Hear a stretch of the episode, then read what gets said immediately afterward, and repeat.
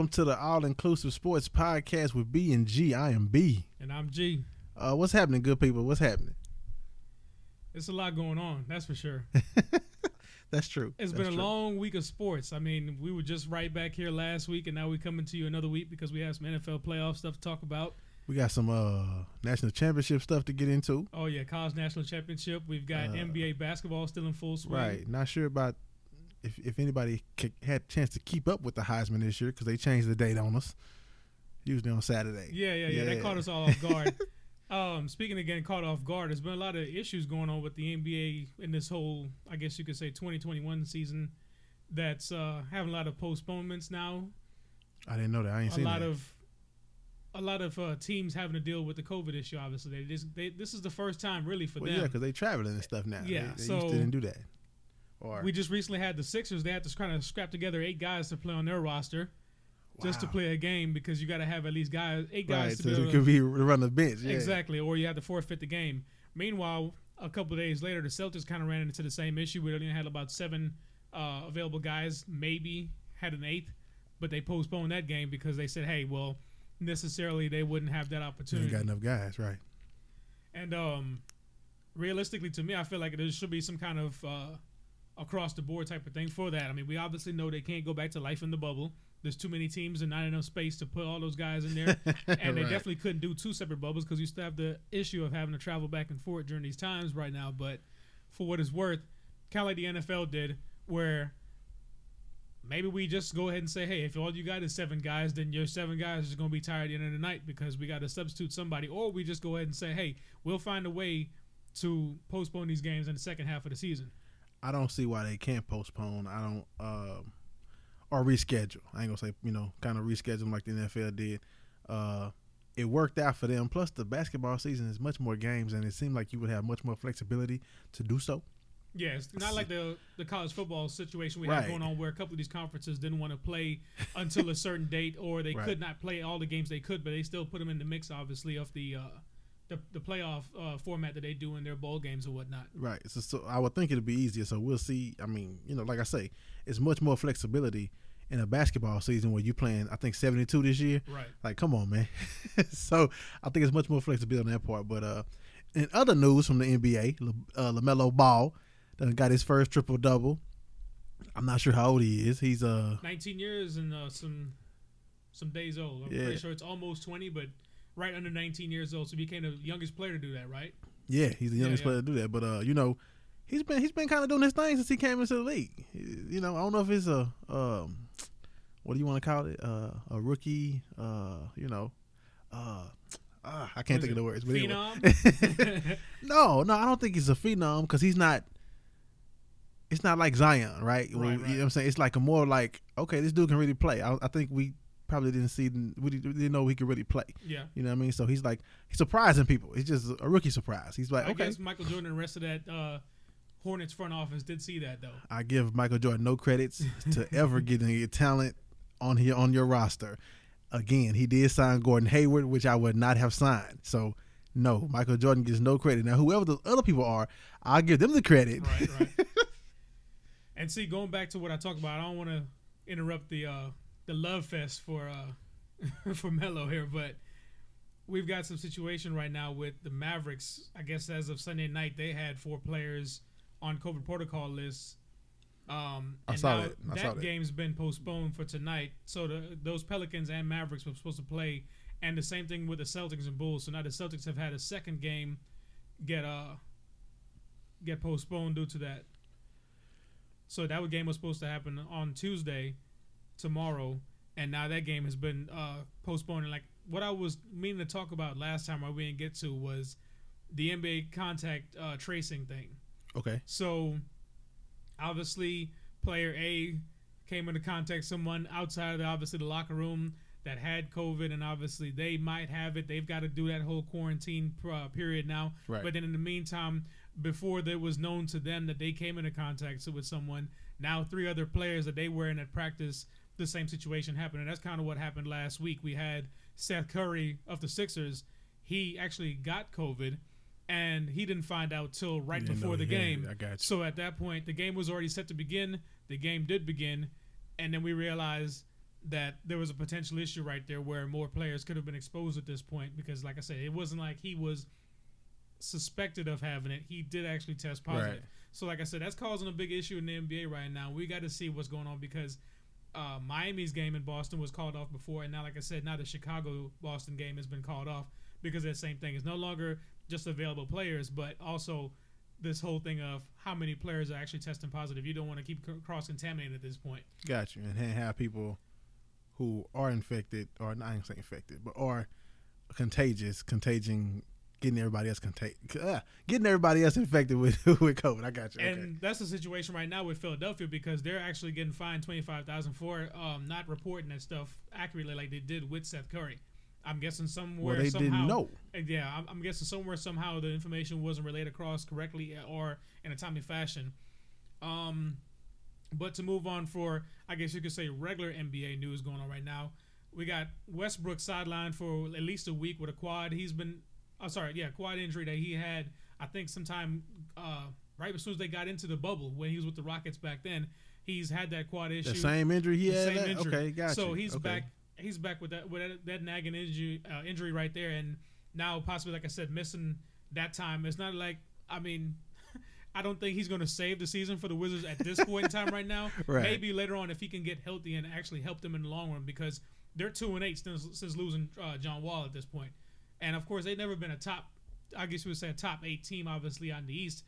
Yes, consistently, consistently, Oh, okay, okay. consistently, because obviously John Wall did go down with some injury, Right. and deal with that uh, obviously in his um tenure with them. So, like I said, it's not like right now they were like a championship contender right now to where this really hurts their chances.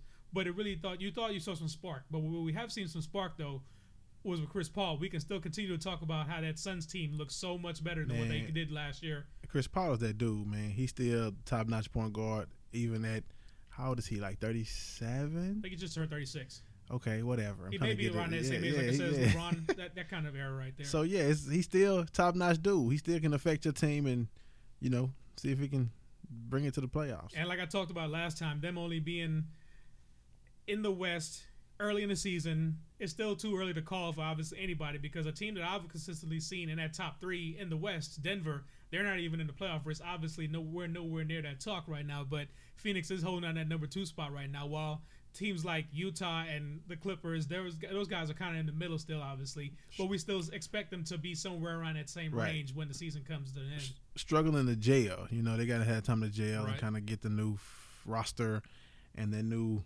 you know, we gotta learn how each other play. So you know, And for anybody who has seen, I'm not going to do a shameless plug here because I have no uh, involvement with the movie. But anybody that saw the Disney movie Soul, you kind of seen a scene in the movie where they talked about how the New York Knicks have not been the best franchise. I'm not and they to go. balling right now. I'm not gonna go into detail as far as what was said, but it's definitely starting to change change the, the culture, I guess, in New York for those for those Knicks. They're five and five right now. Like I said, still early to call, but you can still see some trending upward. Right, things, they've been playing better. Like Right, they, right. yeah, the way they've been playing, they've been playing better. Meanwhile, And, uh, teams like Miami and Brooklyn obviously are still trying to find that way to to get back on top. I mean, Toronto right now, I think will probably be the most disappointing out of the East because we obviously are just what two seasons removed from them obviously winning the, the championship. What's their record? They're two and seven right now. Okay, So like I said, still so early to call anything right now, but you still expect more out of that team, being that it's the same head coach, right? I think so. But then they Yeah. have some roster turnover. Like the, the roster has been turned over completely. Cause, cause Marc Gasol was there, wasn't he? He was there. Right, uh, right.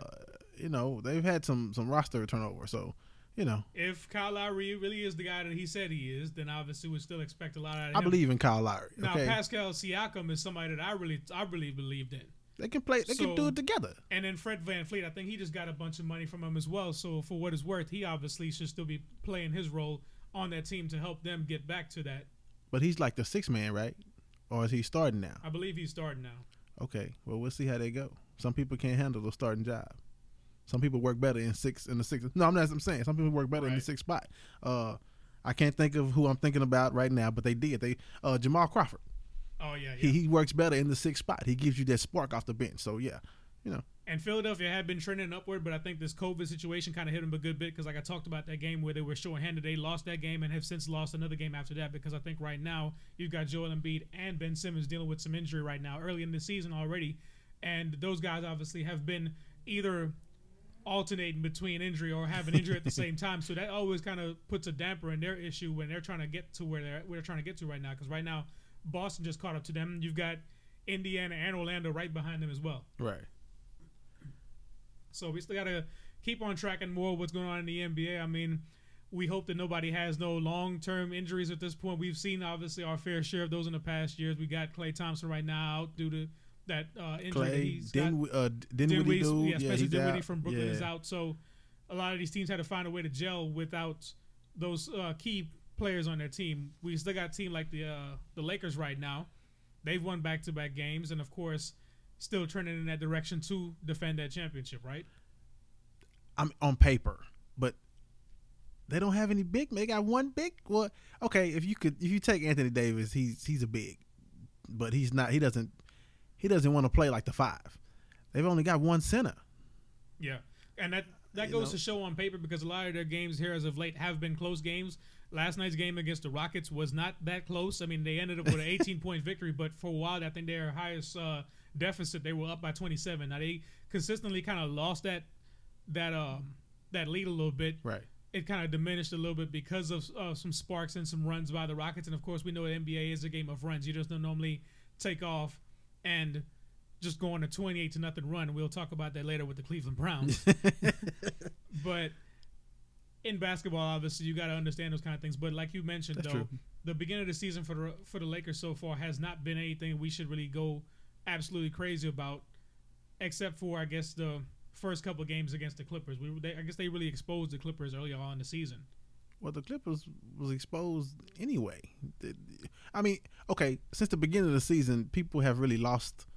I'm not gonna say faith, but they've lost something in, in, in believing in the Clippers. You know what I mean? Right, right. So since then, you know, and then Kawhi went down, we got popped in the face, and then they've they got blew out, and then Paul George said something about it was on him or something like that. But they haven't played like exponentially well, better than anybody else. So you know, And so right now we'll just continue to keep on tracking what's going on in the NBA. Right now we've got games at least listed through March until the I guess the um the postponed um NBA All Star break that we're gonna have. We won't even call it the All Star break. This is called a break in the season. It's gonna be halftime of the season. Let's yeah, I was call it going to that. ask you that. Like, It's what, not- what oh. It's not. We can't even. Uh, well, I'm pretty sure just like the NFL is doing with the Pro Bowl, they'll try to go ahead and give some guys some accolades and say, okay, you're an All Star based on your votes of who, who Right. people have seen right. who people have seen obviously doing well, but I don't see obviously any kind of um, game going on. And of course, just like everything else, we've had to see what's going on in this country as a whole and see if we even have the rest of this NBA season play out like we expected to, or if there were going to be any kind of delays due to any kind That's of true. shutdowns or whatnot. Because we are still in unfamiliar, familiar territory at this point. We're heading into February almost, and we're still dealing with some stuff that came about last February in this country. So, for what it's worth, we'll just keep on tracking what's going on with that. But what we do know is that the Alabama Crimson Tide again has a Heisman winner. So Yeah, roll. Tide if that's where you roll.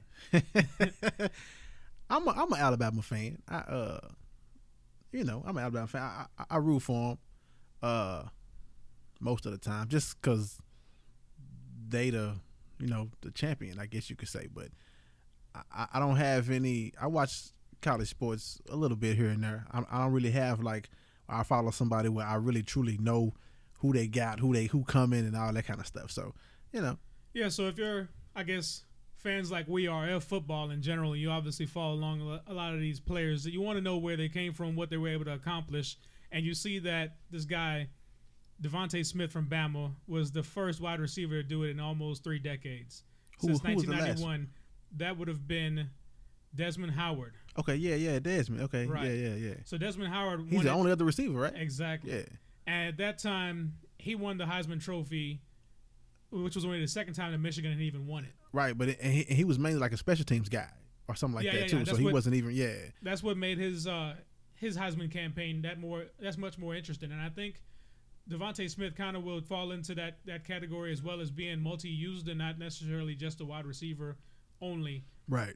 And being on the team now that's going to this national championship tonight against Ohio State, Got to show up. that obviously showed a lot for it right there. Got to show up.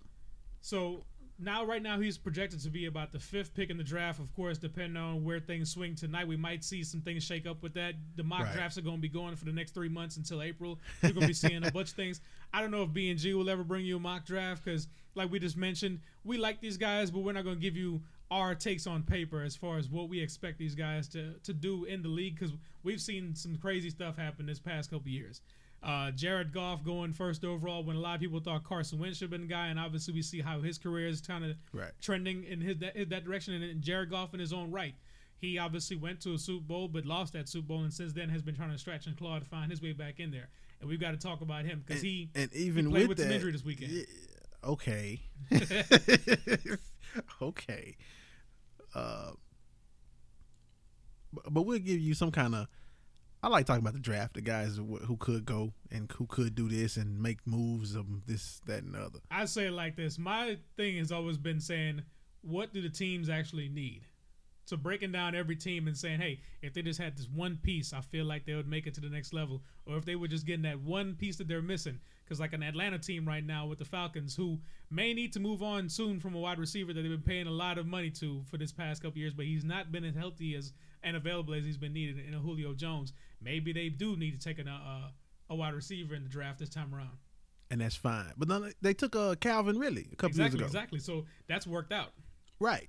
Uh, and if they happen to move on away from Julio, first of all, you'll really see if Calvin is that guy or is he just beneficiary from being on the same field as Julio. And if they get rid of Julio, I, I, if I'm a team, I would be glad to have Julio. Like straight up, I'll take him at what he is right now and, and try to do do what I can. And speaking of guys we actually would want to see in this uh, national championship game, we've got to see if Justin Fields is going to solidify his first overall in this draft coming up over Trevor Lawrence because a lot of obviously momentum has been swinging Trevor Lawrence's way, but he just beat Trevor Lawrence obviously in the uh, bowl game prior to this one. I don't think he can do anything to solidify himself as number one. Okay. I don't care if he wins, throw for 500, 600 yards and Right. se- seven touchdowns. I think he will still be number two because of Trevor Lawrence's track record, like the, the body of work. Right. So He's because only lost about maybe right. three, four games his entire life. right, so that- I mean, if he goes to a team like the Jets or the Jaguars, he may be able to get comfortable with that position. don't say the Jets. The Jets not in it.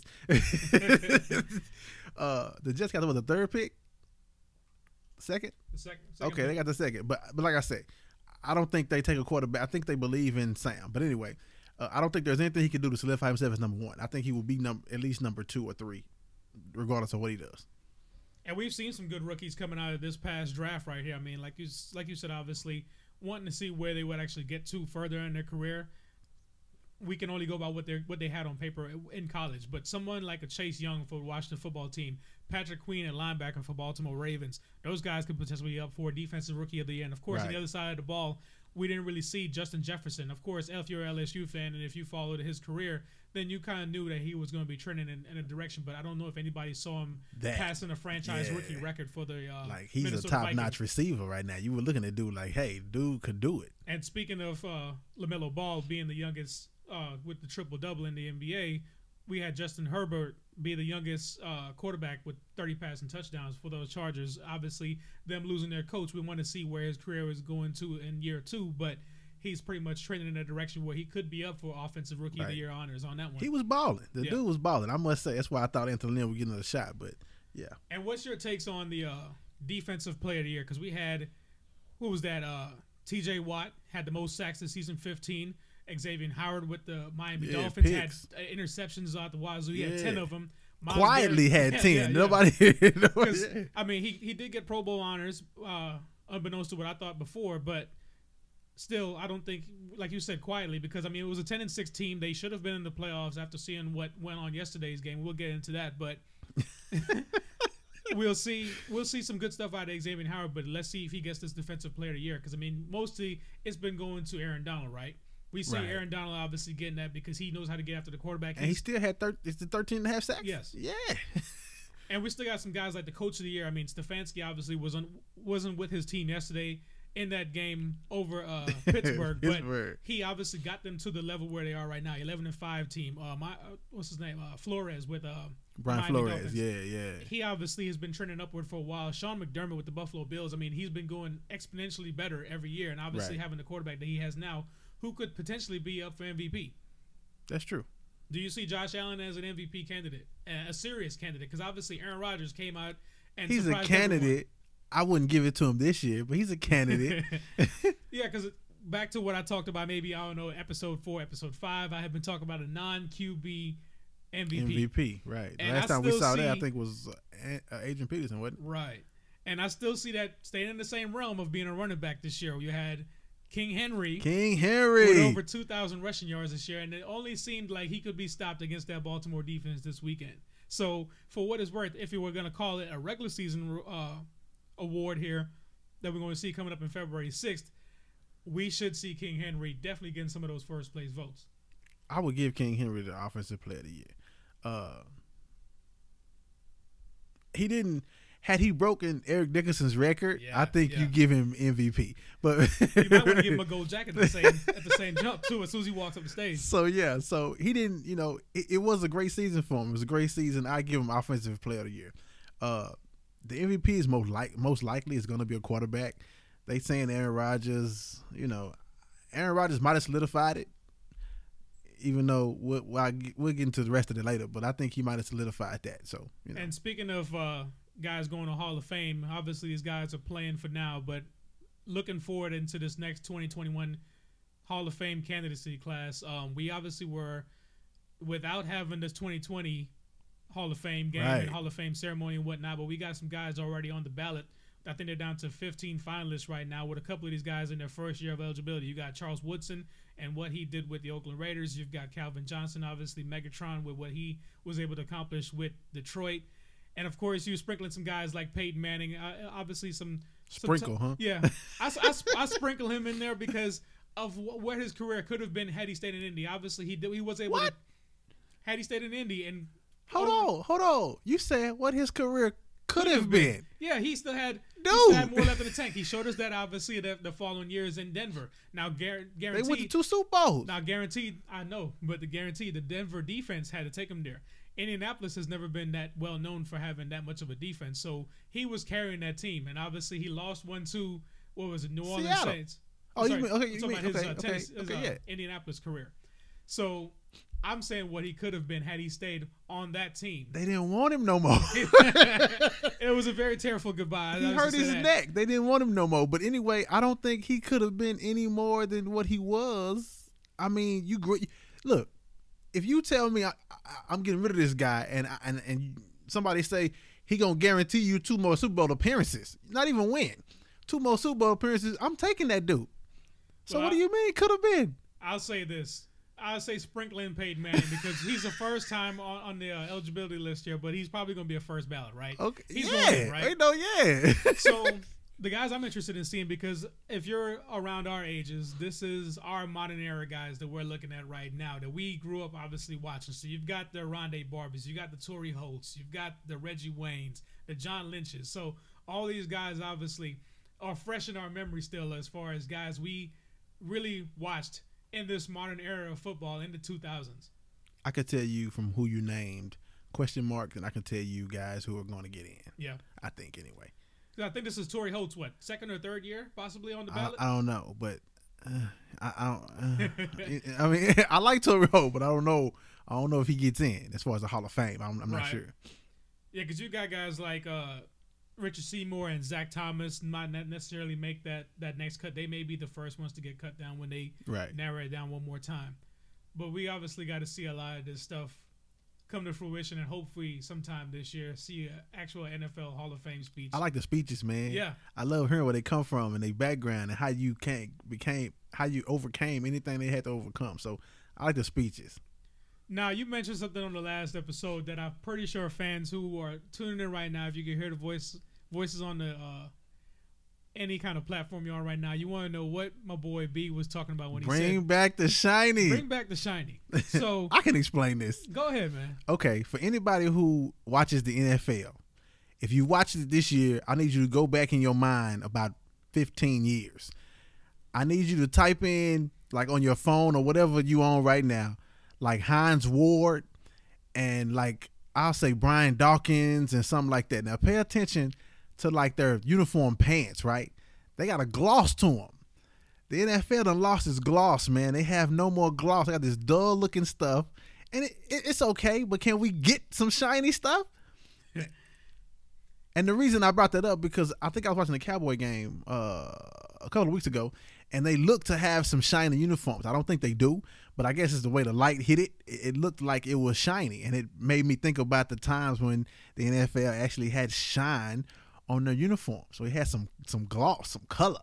It popped under the lights. You know what I mean? And a certain a certain bit of these teams right here, we have seen some bad uniform choices, some bad uniform combinations, but it seems like the Nike like you said, it kind of gave it a dull look. It's more of a matte color to yeah. most of these uniforms. Like we look at teams like the New Orleans Saints when they decide they want to pull out the god awful gold pants, and those pants like, are not gold, right? so you look at the shine on the helmet, and you don't expect it to be Notre Dame kind of gold or anything like that, but you still expect it to be some kind of gloss and shine to, like you said, and you look back at teams like the Cowboys, obviously one of the teams that have never changed their their look right. in this modern era right. and refuse to have Nike try to do any kind of tweaks or alterations. They'll only go back to their '60s uh, look, if anything, as far as an alternate uniform. But a lot of these teams, like you mentioned, whether they had uh, a black shiny uniform or whatnot, right. it kind of gave that shine, yeah. it kind of gave that good look. And what you mentioned to me the other day was watching the Cowboy game. And for anybody familiar with the Cowboys. Uh, stadium and the times of when they play the games, you would see that somewhere within the second quarter, you might see a quarterback kind of, I guess, look over into the field, kind of guarding his vision because there's a bright light yeah, coming through from the eastern windows, the, yeah. or sorry, western windows of the stadium. When you watch the Cowboys run the ball on the other side of the football after a while, that you thought, wait a minute, do I see a little shine in there? And that's what you kind of texted yeah. me. I was like, hey, man, I think I see a little bit of shine because the color of the Cowboys pants still kind of gives off, I guess, a little bit of the the gleam that you would expect from those old uniforms because those were one of the teams that obviously wore silver. Right. So you would see that silver look, but right now that's been kind of like a dull gray, if you will. Yeah, it's not. Yeah, it's a, a bluish whatever, but it's you know I'm just a fan of some shine. I just wanted you know throw that out there. I been on the soapbox about uniform. That's my thing. I like the gloss look. It, it had it popped. So and for me, it kind of helped when you looked looked at the guys like. uh LaDainian Tomlinson in that powder blue, right. running the ball with that shine. You're oh, like, that dark blue. That dark blue oh, had yeah. that shine yeah, too. Definitely yeah, did. Yes, and um, it kind of gave you that look of the speed that those guys were going at. I mean, right now we got the, all the analytics and everything that can tell you a guy's going like 20 miles an hour or 15 right, miles an hour right. on his on his highest right. peak. But we could actually feel the rush or feel the actual speed that these guys had when they were wearing those uniforms, right? So yeah, so that's just me. That's just my thing. But switching anyway. switching gears now though, we playoffs. We no, we still got some more stuff going on in this NFL. We thought we were going to escape the NFC East. We thought the NFC East was knocked out when the Washington football team lost to Tampa Bay, but somehow, some way, the NFC East has found a way to reel us back in because we got some new hirings and some new firings, right? Surprise. Well, I don't know. I guess it's surprising because of the timeline it's a week after a week everybody after else Monday, got right? fired, right? right? So it's so Doug Pederson, so Doug Pederson got fired, and it was kind of it's like I say, it's surprising because it's a week after everybody else had already got fired. So, uh, but it's kind of crazy listening to the owner. It sounds as though he believes in Carson Wentz, which you know, which is okay.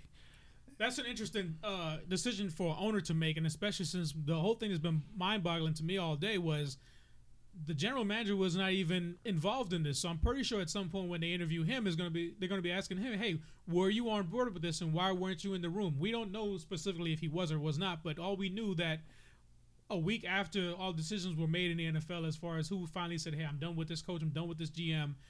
You called the guy down to Florida to meet with you and say, "Hey, let's talk it over. Let's see where we're going." And I don't know what was actually said in that room as far as right. what the final straw was I was interested to see that they didn't say the mutual term of they just decided to part ways. Part ways. Right? so it had to be some kind of a decision where Doug Pederson probably said, "Hey, I don't want to stick around with Carson Wentz." Obviously, Doug Pederson, we know he has a sweet spot for his backup quarterback. He was once one, and he won a Super Bowl with one. Well, yeah, but I don't even think it's. I don't know. I mean, because uh, uh, Jerry uh, Jeffrey Lurie sounds like when, when he went and commented on that, he said that he didn't show what he could have shown, the promise that he has shown, and the team was just bad. But it's like he's not watching. When they put another guy back there, the other guy has a spark. The other team, the gives you, a, it gives the team a spark. I guess he don't see none of that. I don't know, but uh, it might be a problem. And it came down to one of those type of situations where you kind of scratch your head because it's like, man, I know obviously it's a what have you done for me lately league, but this guy is three years off of winning the first Super Bowl of the franchise, and Right, now and obviously with all the injuries, all the injuries, and obviously after paying your, your supposed franchise quarterback and not making this kind of decision, it just came as a big a big deal right now because you didn't give him any kind of other issues, but. What I want to know is really what did it all come down to? Because they asked him, I wanted to find out really what was picking this man's brain to make this decision right now and he said it wasn't because of the last minute pulling a Jalen Hurts in that uh that game against Washington. we may never know the truth Yeah. on why he chose to fire him.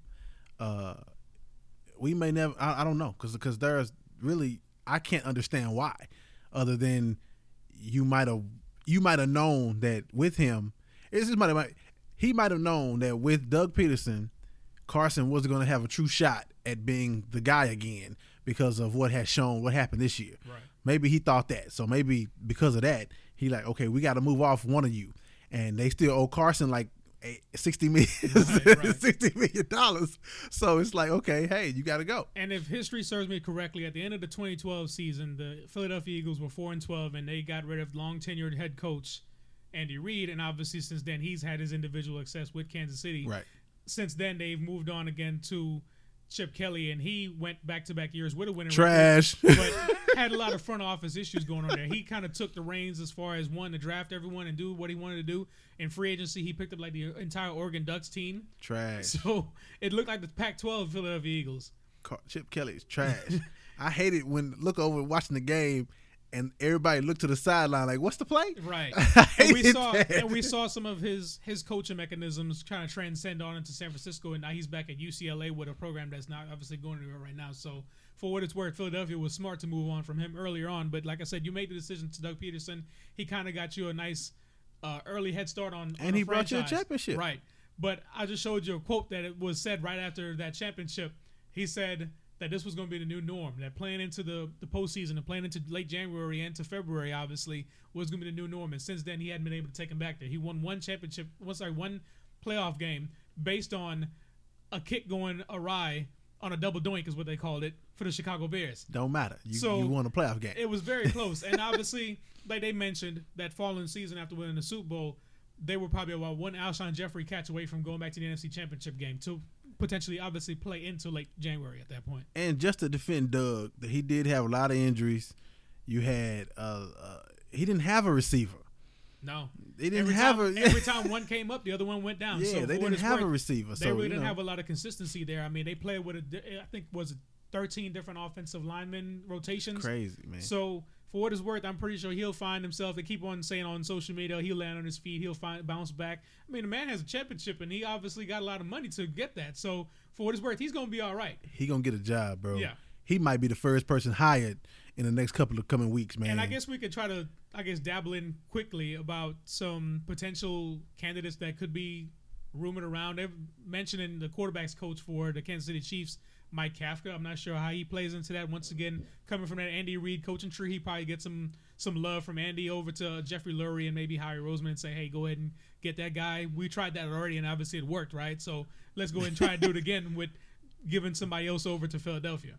maybe. But the same thing goes for hiring from within. We haven't seen a lot of guys get hired from within in this Philadelphia Eagles organization as of years past. Like I just mentioned, the two previous head coaches before Andy, I'm sorry, after Andy, and Deuce Staley, who was the, I guess you could say, subpar offensive coordinator because they weren't really trying to give him that title. They gave him the uh, assistant head coach. Okay. So he was a potential candidate that Jeffrey Lurie mentioned today that could that could possibly interview for that role. Oh, he actually said something about Yeah. it. Okay. Now, Eric Bieniemy has been the talk of the town for a lot of different Right. teams, so I don't know at this point if that's going to be a preferred destination for him because there's going to be a lot of work to do. Like you said, them not really having a, a solidified number one receiver at this point, even though they've drafted a whole bunch of them. And The run game there obviously could use a little tweaking because they need a little offensive line help. The Right. defensive coordinator just retired on you, so he you gotta did. you gotta Jim- come with a uh, whole uh, new yeah, a whole new ball game on that one. So I'm pretty sure a lot of these head coaching candidates are going to have to wear their options at this point because you've got guys obviously coming up from college like Urban Meyer looking at possibly taking that Jags His position. name always comes up. So there's going to be a lot of interesting stuff to see throughout the rest of these coming weeks as far as the now seven teams that need a head coach now. Right. I know they were looking for. They were talking about some college people, and I heard some names coming up. But the guys that they had picked all opted to stay where they were. You like in college, they all stayed with the programs they were with. So Yeah, and I, I listened to ESPN radio, and they recently had mentioned the, the crossover and what, what it entails for a guy like Urban Meyer to obviously want to come over into the league. You're not the lead charge in the recruiting at this point. You're obviously having to deal with the front office and telling them, hey, these are the pieces of need. So if you're going to send somebody to the store and telling them, hey, these are the ingredients I need for my pie, right. then you got to make sure they get the right brand, right? I you don't want the store right. brand every time. Right. I gotta trust you to get the things that I need you to get. So that's what a lot me. of head coaches have to deal with when they do cross over from those ranks. And of course, we have seen some some teams with some good uh some good production in in that aspect as far as being able to make that transition and being able to take their teams further in without having to retool or realize that the NFL isn't for them. That's true. I don't know who you get as far as head coaching goes. I have no idea. Uh, speaking of coaching news, though, uh, Dan Quinn, uh, the long time, what? Atlanta Falcons. Yeah, Atlanta Falcons head coach, former Seattle defensive coordinator when they went to the Super Bowl, had signed on with the Cowboys. Uh, I was talking to somebody who was had had an issue with that. They wanted Dan Quinn to go back to Seattle because you know Seattle was needing some help. But anyway, so he signed with the Cowboys. Right. So I see that obviously as a as a big a big key part for them if they can find the pieces that they need because obviously their strength had never really been the secondary. They started getting some front seven help. They started getting some really good linebackers that was uh, playing some consistent minutes and do, doing some good production on that team. They've done a lot of good work in the free agency, but just hadn't really panned out for them so well as far as putting it all together. I think this past season, the reason why their defensive coordinator Mike Nolan got fired is because they started trending towards the wrong direction. I mean, going towards in the end of the season, they started picking up some pace because Right. they started doing some good turnover stuff. They started off the season with no turnovers, but still, it's not the game that's won on turnovers. is the game that was won on points. So if you're giving up more points to the other team, then you can't run a franchise correctly, right? Okay, but actually, when they was getting all those turnovers, they won those games Yeah, yeah. because that's what turnovers do. Turnovers put you in a good position to put points up. So they were turning the ball over at that point, but you know, And that's the perfect segue to talk about these NFL playoffs. I think we want to go. Let's go this direction. Since we talked about turnovers, Big Ben Roethlisberger, five from total snap turnovers. one, dude, Five total turnovers last night. Well, that wasn't game his fault. against, against Cleveland. all of them wasn't his fault. But hey, that's going to go down in his record, right? I understand. it's not going to go down in the receivers' record. Interceptions do this. go on the quarterback's record, even if it's their fault or not. I get that. Snap one, uh, Maurkice Pouncey, or is it Mike Pouncey? Mike Pouncey, Yeah, uh, I'm sorry. yeah, the center for the Steelers. yeah, his brother is Maurkice. Okay, Right, right. Uh, Mike snapped the ball over Big Ben's head. It's already seven nothing. You come back, you get a tip ball for interception. Return back for touchdown, didn't it? Did it get returned? Yes. No, it didn't. Who did that one? Didn't? I don't know. I don't know. It had on- so many. I kept Uh, on looking at the screen and I was like, wait a minute. I thought Steelers just had the ball. Wait a minute. I thought Cleveland was going to score in this Right. drive. Okay. They had so many. So, uh, but I, they got two picks off tips. Now the the uh the tip that was tipped by the D lineman, that's credit to defense. The tip off a receiver's hands, they got to go to the receiver, man. That's the receiver's fault. Yeah, I know it's gonna be credited with the quarterback, but that's the receiver's fault. Got to catch that. So, I think know, I should do a fact check though. Maurkice Pouncey is the Steelers uh, center. Uh, Mike Pouncey is actually the Chargers center. So we got some brothers in the league that are the centers. So to, to correct what you just said, you were right initially. It was Maurkice. okay. But now we're looking at this Pittsburgh team. Obviously, after starting off 11 and 0, you called it. Which they shouldn't gonna have been. Downward. They went one and five in the, in the last six games, and obviously Big Ben was uh, a contributing factor to that. He did have some really good games. I mean, he threw over One 500 and four last five games. except for that playoff game last night. So Oh, okay, you okay five, you yeah. included that. Okay, So he threw 500 yards last night. he did. I'm pretty sure his arm is sore right now. He's probably It's sitting like, up it's in, like the in chair the right now. backyard, man. He's just, just throwing the ball around. And now we see a Cleveland football team that obviously are bringing a new light to these Browns. And Well, first gonna- of all, first of all, they probably felt some some kind of way. oh yeah, I mean, Juju said, there was a, there was a lot going into that game. A lot of, uh, I guess you could say what they call it, uh, chalkboard material, right. Juju said is dry erase board material nowadays. but they gave him some. They gave him some good stuff to work with, right? yeah. Well, Juju called them whatever. It's just the same old Browns. Like how do you disrespect us like that? You gonna? it's disrespectful. They, they you gave me some animosity, so some some some some wherewithal to play my best, whatever. And as expected, obviously, the Nick Chubb and Kareem Hunt Browns are no longer just the same old Browns. And then the defense came up to show out Right. to make sure that they they let them know that hey, these are the new Browns. Well, first of all, Steelers offense, uh, it, it, it ain't it's suspect anyway. right. But yeah, they they they capitalized on the opportunities they got. We'll we'll say that. And to now make a quick uh, game pick, I obviously don't see that transcending into their game against Kansas City this You weekend. You know what though? They can run the ball. Right. I give them running the ball on anybody. But I don't know if you can go into a shootout with KC. You might not have to go into so a shootout. I maybe don't know. that run game just turns into let's kill some clock and make sure that we keep the other guy on the other side, Right. wearing number 15, Keep off the away. field. Yeah. Right. But but but you could do that. You could possibly do that. Play some pretty good defense.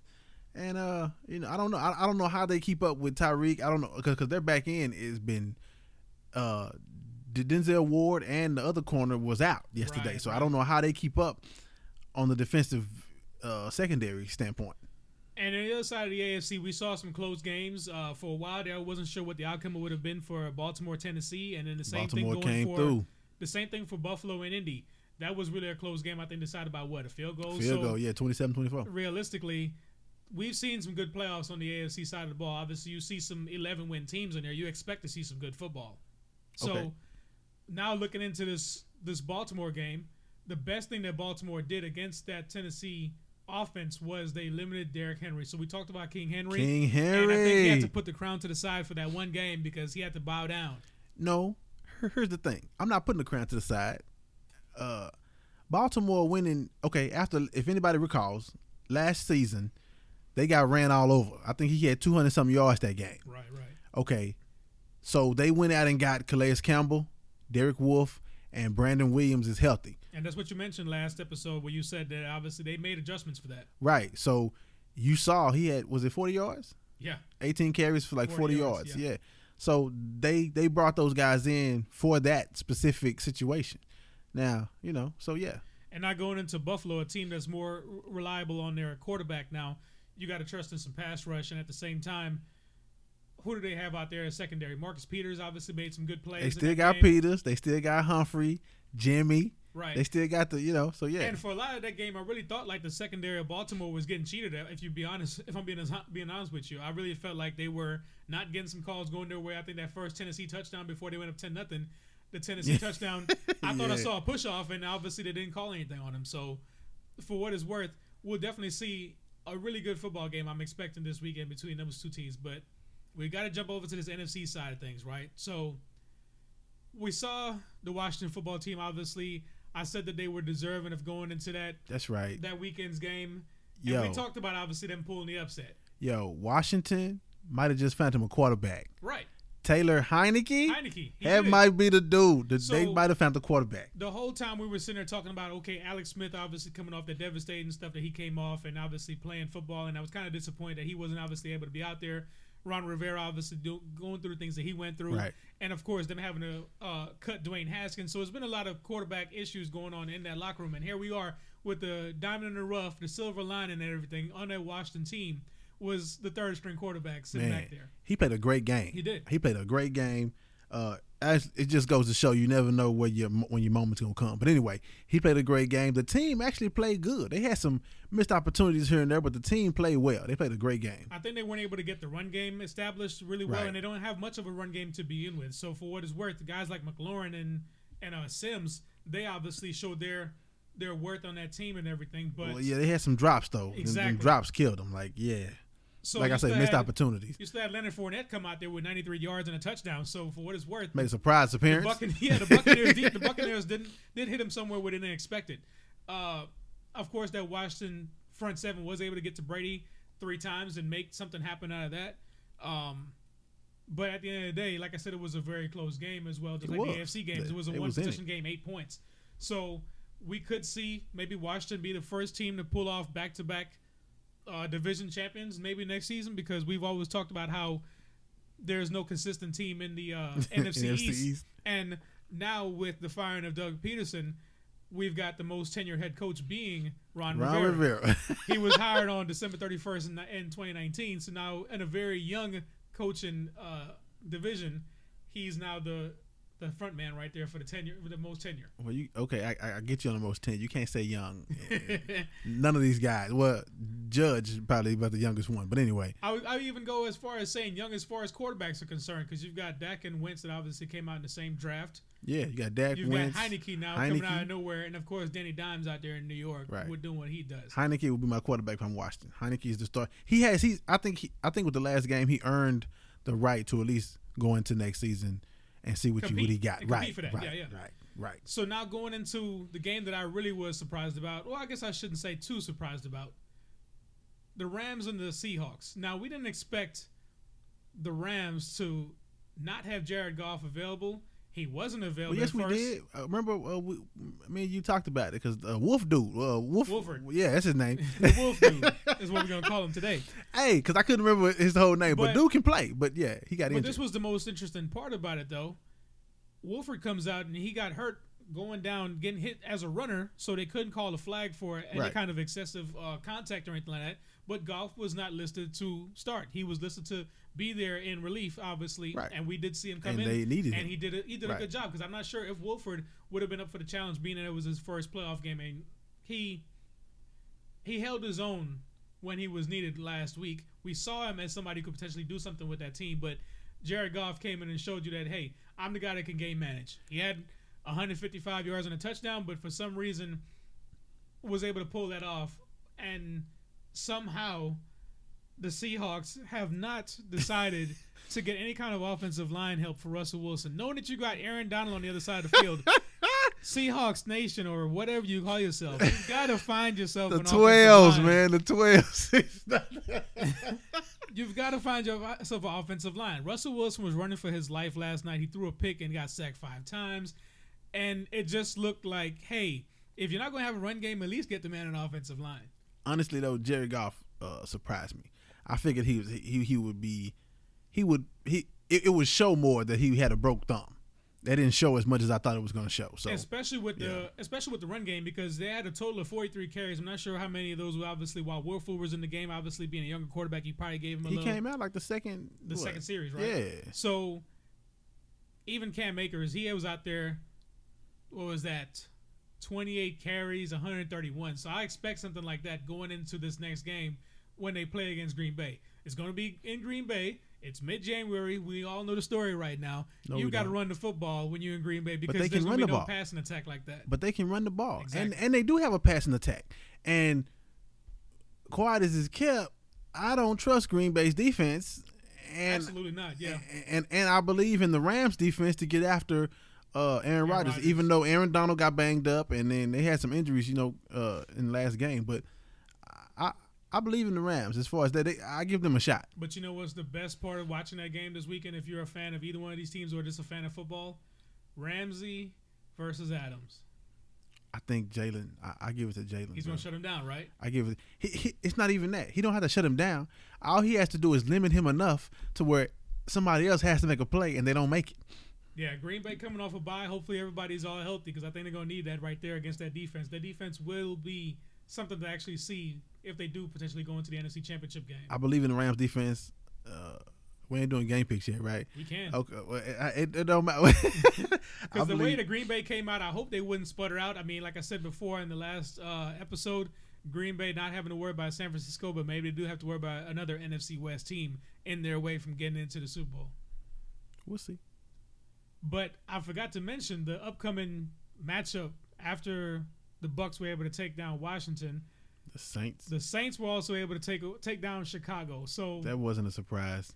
it wasn't as, as big of a surprise for me, being that Matt Nagy is a man of what he does, and he does not really know how to coach to that next level. I don't How you think figure? I don't think he's ready to get those guys into real contention.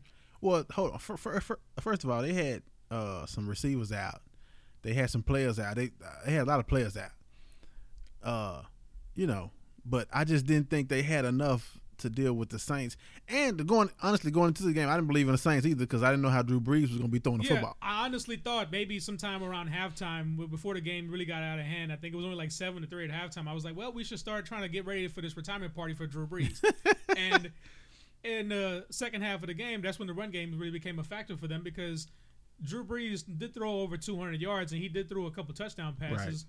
But you had Alvin Kamara doing what he did out there, obviously for them Yeah. and their defense really showed up because I think Chicago, for the most part, was kind of shooting himself in the foot, but the Saints defense was able to limit that Chicago run game. Right. So, you know, And now going into this next game, now we got Tampa Bay versus the Saints. versus the Saints round Three. three, and this is the first time that we'll actually see Brees versus Brady in the playoffs because obviously they were in opposing conferences and never met in the Super Bowl, but now we get to see them go against each other in what should be a conference championship round if you want to go about like the goats, if you will. but we're going to see them in a divisional round and see who actually would make the next step because we could see either uh, Brady versus Rodgers for the first time in the championship round Right. or we could see obviously Drew Brees versus um Bra- uh, sorry Rodgers or somehow Goff gets in there and now he's trying to run for his life on one of these defenses I think Okay, so we can do game picks then. Yeah. He's picking out. Okay. we're speaking Uh, on it right now so we might as well go with it okay. I Uh, say the Saints beat I say the Saints beat the Buccaneers it's going to be at least a two score game I'm taking the Saints because the Bucks have been up and down all year. They show up, they don't show up, they, and, and and they don't show up when you most expect them to show up. Like they've had some some lay an egg kind of games when you've expected them to really do something. I'm picking the Saints in that game, but I'm I don't going- trust uh, Drew Brees right now. But I'm still picking the Saints. as an overall unit the Saints probably win that football game. right? game. Okay, there we go. They have, yeah, yeah. As a team, right and I think we're on op- opposing sides with this Green Bay LA game I think I'm going Green Bay on this one I'm going with the Rams. Like I say, I think the Rams can get after uh, Aaron Rodgers. They have team speed on defense. So I think like even guys like Aaron Donald, if he he, he got some ribs, he gonna play. right That's what it is. He, I, I think Aaron Rodgers ain't gonna be having a whole lot of time to be running around. You know, so so I'm, I'm picking the Rams. And I guess if the AFC teams not named, let me see, not named New England or Denver, you could go with the past the past championship teams. Could we see a Baltimore KC AFC championship game? Because those are the two teams within the AFC who did win the Super Bowl within the past, I guess, 15 years. Besides, like I said, somebody named Brady or uh, Manning. You know what? I'm picking Baltimore just because uh, world exclusive. That's my team. Right, right. okay, I'm picking Baltimore. Uh, even though I like the Bills, though I Yeah. like the Bills. And that's what I was going to say.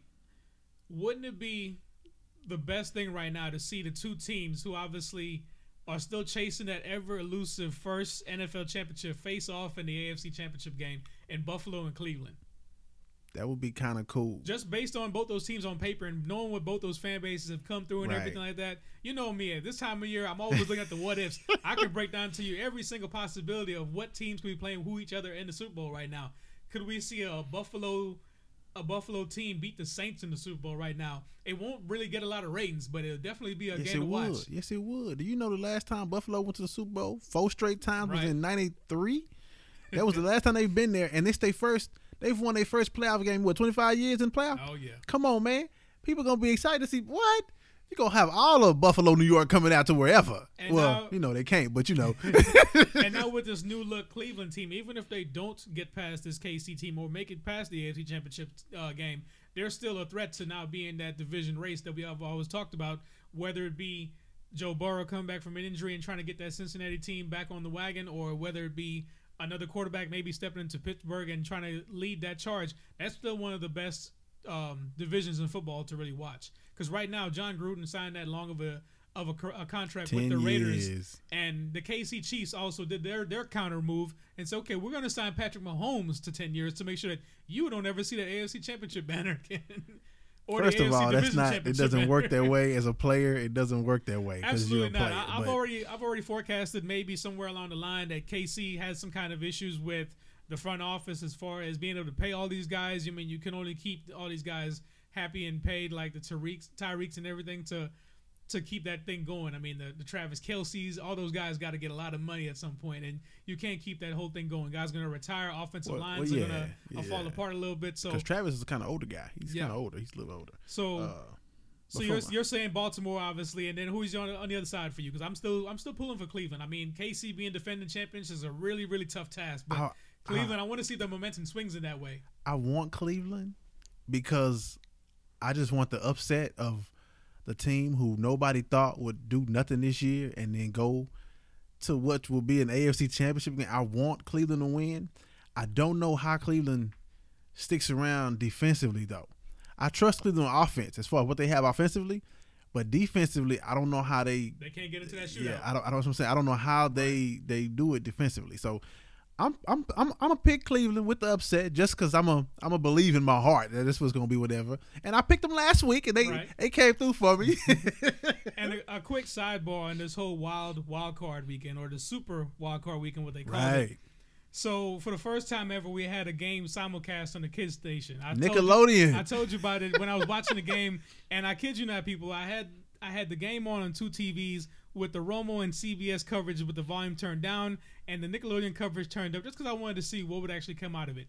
And it was pretty interesting because if everybody's uh, familiar with Ian Eagle, who covers I guess the NFL on CBS as Yeah. well as college basketball, he does a lot of stuff. His son Noah Eagle actually was the um, play-by-play analyst on that Okay. with um, Nate Burleson as color analyst. I heard about Nate. Yeah, game. I, know, I know Nate was there. Yeah. what was really strikingly amazing to me was not the end zone uh, slime Oh cannons, yeah, slime can. Yeah, yeah. but it was Nate Burleson's uh, ability to really call this game the way he really saw fit and make it fun for kids For at the kids same to time. understand. Yeah. So I hope that doesn't, I guess you could say in the Hollywood term, I hope that doesn't typecast him as saying, okay, you can only call games on this network because Right. we've seen some good stuff out of him from the NFL Network on Good Morning Right, Football and stuff right. that he does with uh, different different stations. But Even now with CBS. Uh, Yeah. yeah.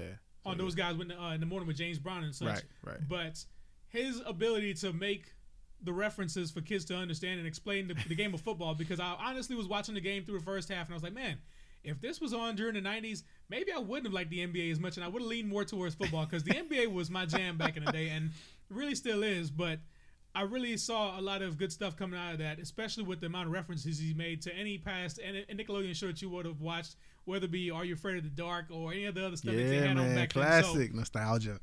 I, I wanted to rewatch the game and just see how many references he made, but he really did a good job. And of course, they they, they threw in some uh, Nickelodeon talent. Their uh, cast from all that. They had two of those um, actors on there as well. Okay, that's cool. One was in the booth, one was on the sideline actually, and of course, not a whole lot of sideline action these days. Yeah, because they know. but he was able to present the, um, I guess it was called the MVP, the Nickelodeon Nickelodeon valuable valuable player.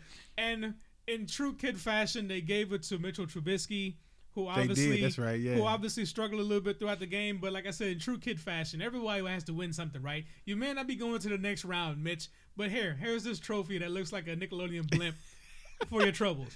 So I hope they would ever uh, obviously do some more telecasts. Maybe not in the playoff format because I think those games are a little bit more serious. Where it was fun to watch that one time, but if I really want to get down to the nitty gritty of watching a football game, maybe kids can get into it. But I think I'll go ahead and switch my, my attention back to Tony Romo and hear what his breakdowns are. Well, they what as as an adult, Right, right. as a as a kid, I can understand why they did it like that. And you want to bring another reason why you wouldn't do it in the regular season because there's so many games on, right? But these games had specific times they were going to be watched everywhere Yeah. at one game, so you can True, true, you could closely do it with one game and have a different kind of audience watching one game. Right. And like I said, a good experience for the for that uh, for that weekend right there. Now we got another round of football coming up with a divisional round. Of course, like we mentioned tonight, we got the college football playoff national championship Yeah. with Ohio State Buckeyes versus the Bama. Interested to see what Justin Fields does. Let's see what Yeah. he can do. And um, more basketball stuff on the way for us as well. We got some more uniforms to break down for you in future episodes. As far as the NBA, they're coming up with a couple surprise uniforms on this, some classic looks, and even some teams, I guess, introducing some courts that we haven't seen before. Right. We talked about previously with the Dallas Yeah, Mavericks having yeah, that yeah. throwback court going with their green uniforms and everything. So there's a lot of good stuff coming up. I mean, we got the draft coming up before we know it too. Right. More So coaching stuff too, man. Yeah, yeah, Coaches got and hirings vacancies and right now. So yeah. tune in for more episodes of the All Inclusive Sports Podcast with B and G, I'm B, as of course you know. and I'm G. So we'll catch y'all later. All right.